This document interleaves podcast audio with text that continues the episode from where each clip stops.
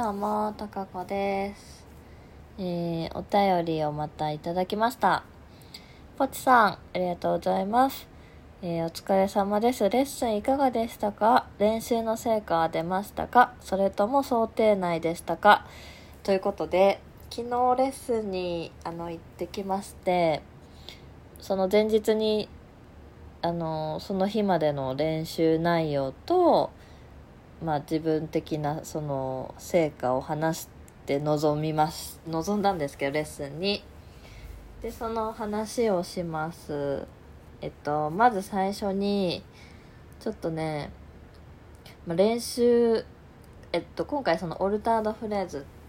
をマスターしようっていうことだったんですけどちょっとね練習の仕方を間違えました。っていうのもうんとフラット9シャープ9を使ったフレーズっていうことで先生からその教えてもらったえっ、とシレファソラシソファミのあのフレーズをこう丸ごと覚えればいいかなって思ってた節があってでとかあとその、まあ、YouTube 見てあの拾ってきたえっ、と、ナインス、フラット9、シャープ9、あとフラット13も通るようなフレーズ。もう本当にそのまんまをそのまま使ってたんで、ですけど、それはね、ちょっとね、方法としては間違ってました。っていうのも、うんと、大事なのは、今回で言うと、フラット9とシャープ9の響きをあの楽しむっていうことが、まあ、肝なんで、その、手前の、えっ、と、シレファーソのところは、まあ、どうでもよいと。で一番大事なのは、その、ラーシー、ラーシが大事で、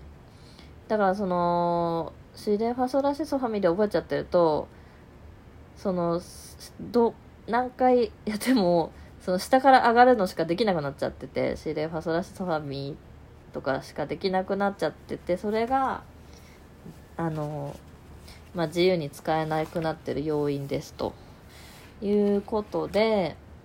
えっと、まず間違えてました。で、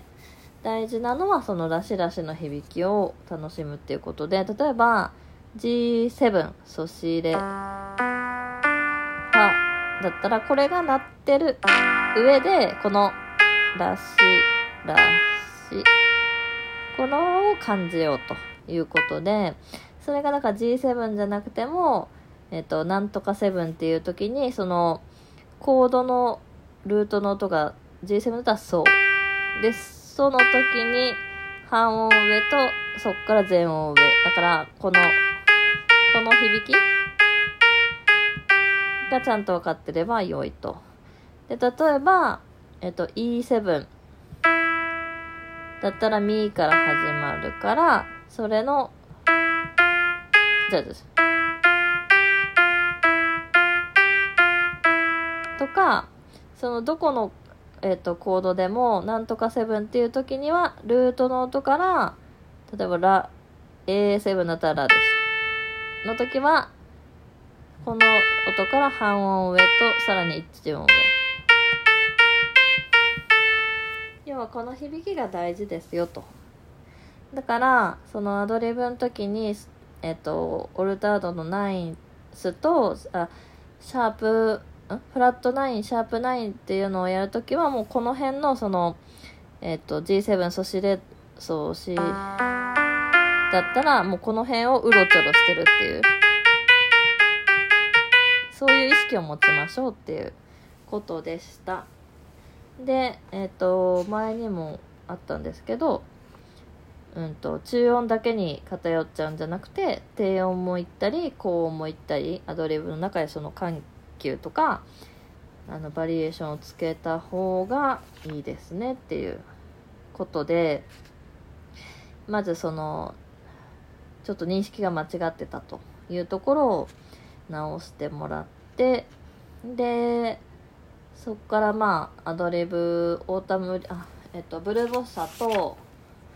あと、 Autumn Leaves のフラット2つのバージョンで、アドリブを吹いたんですけど、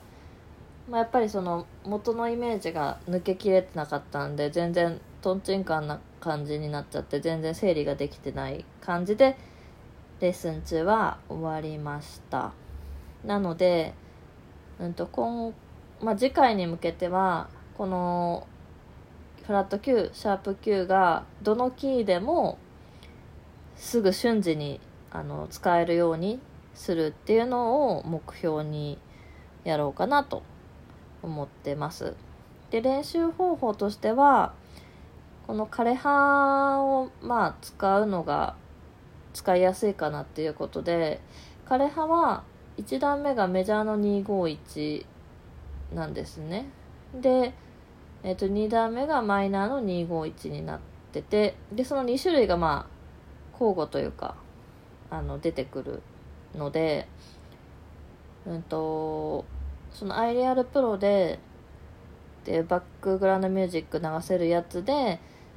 あらゆるキーで設定してまあ、もうテーマはもう無視しちゃって「タラララタラララ」の部分は吹かずにそのコード進行だけをあのえっとだからシャフラット0フラット1フラット2フラット3フラット4フラット5とかシャープ1シャープ2シャープ3みたいな感じでどんどんあの胃腸ができるので単純にアイディアルプロっていうのは。だからそれで押した時に単純に見えてくるえっと F7 とか D7 とかって出てきた時にその時瞬時にそのフラット9シャープ9ができるかどうかっていう訓練をすると多分馴染んでくるんじゃないかというので、まあ、それを来週あ次回までやって馴染ませようかなと思ってます。だから フラット系だけじゃなくてちょっとシャープもやろうかなって思っています。うん。でえっとまあオルタードのその話はもうこれで終わり。終わりっていうかあのはいっていう感じでもっと大事なことで昨日えっと言われたこととしてはあの私の今の吹き方だと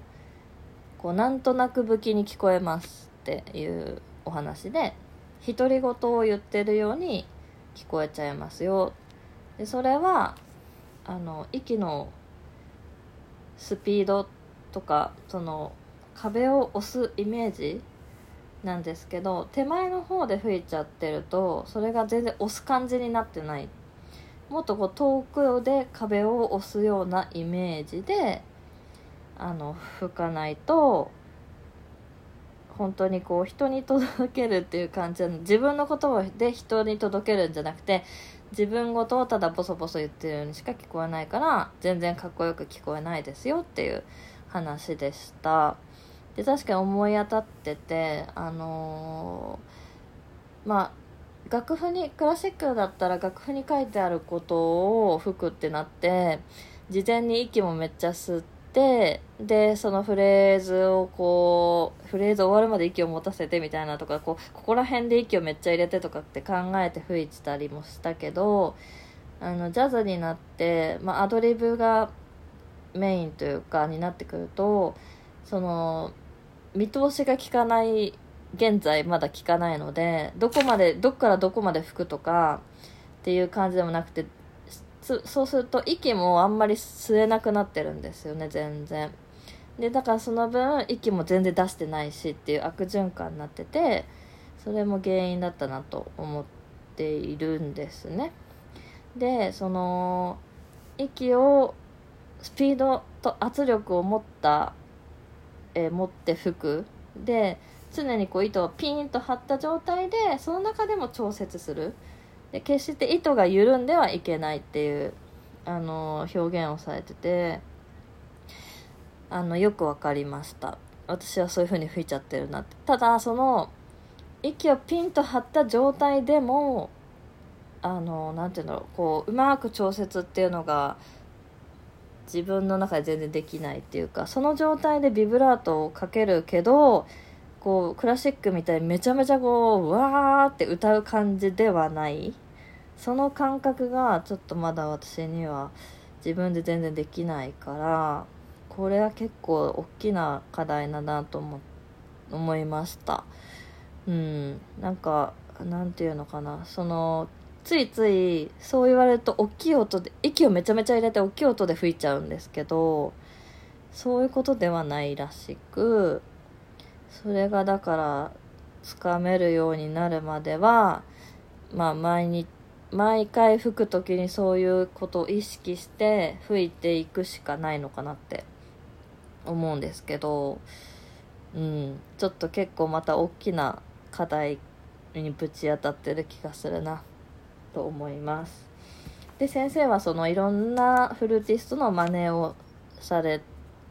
実演でしてくださってハービーマンさんだったらこうちょっと飛ばす感じだよねみたいなシャーっていう感じだよねみたいな。でジェレミー・スタークさんだったら平打ち面みたいな感じででもビブラートかけるよねとかっていうのを